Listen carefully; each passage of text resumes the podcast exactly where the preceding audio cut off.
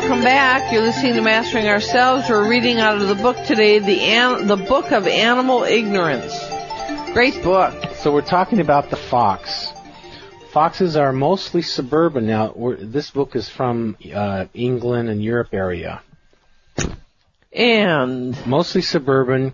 They don't like uh, city centers, but prefer areas of low density, uh, semi-detached housing with big gardens, which uh, is why Britain has so many. North America has uh, raccoons more.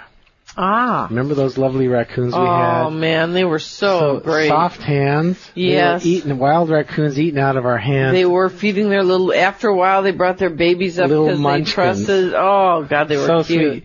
See the mama and then all these little pitter patters behind her. Oh, Foxes will le- eat literally almost anything. It's what makes them so successful.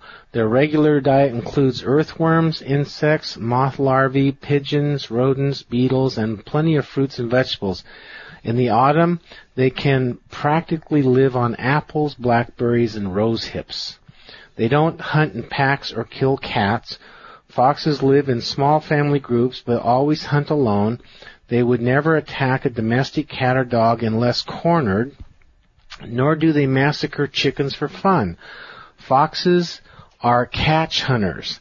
They will take as many animals as they can, and they will bury the carcasses one by one in a larder for later.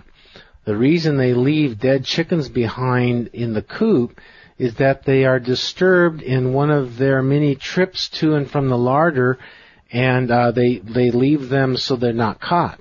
So they're not ones that leave uh, animals and, and prey that they've killed behind unless somebody comes and they're disturbed in the middle of it. Um, their indispensable role as rodent killers in a number of countries. Even the deeply annoying habit of digging up lawns on sports fields is entirely, entirely understandable uh, because they mistake the smell of blood and bone fertilizer on the grass for dead meat and try to uncover it. Uh, the non-existing corpse, you know, they're just Right. digging and digging because of the fertilizer. On the other hand, don't encourage them to nest under your house. At night, the noise of the cubs uh, screaming as they fight and play is indescribable. oh, That must be cute if you can get away from it, you know? Almost as bad as the smell of carrion, urine, and feces, the latter will be uh, cheerfully disposed of as a mark on the shoes uh, of children's and children's toys if you leave any of them outside. They enjoy chewing through electrical and phone wires and gas and water pipes. Wow. That sounds like ferrets too. Yes. Uh, urban foxes can easily become tame, even allowing themselves to be fed from the hand and stroked like a pet. Uh, this latent tameness was selectively bred in the famous Russian experiment begun in 1959. Within 20 years, the foxes had all lost their fear of humans, wagging their tails and developing floppy ears, black and white fur. Uh, they became, in effect, dogs.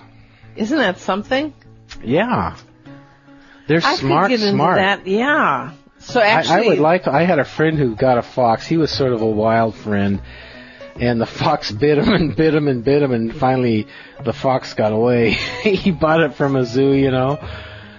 Interesting. Yeah. Well, you know, you there. It sounds like there are many animals that could probably be pets if you wanted them to be, if you wanted to take the time to do it. Yeah. Hey, folks, we really appreciate you joining us tonight. Again, we'd love to hear your thoughts, comments, or questions.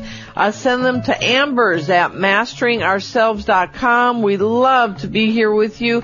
Uh, in fact, thank you for opening your hearts and your minds to us. Now, come on, You can do it. stretch into. The greater you. Lots of love. We'll see you on Monday.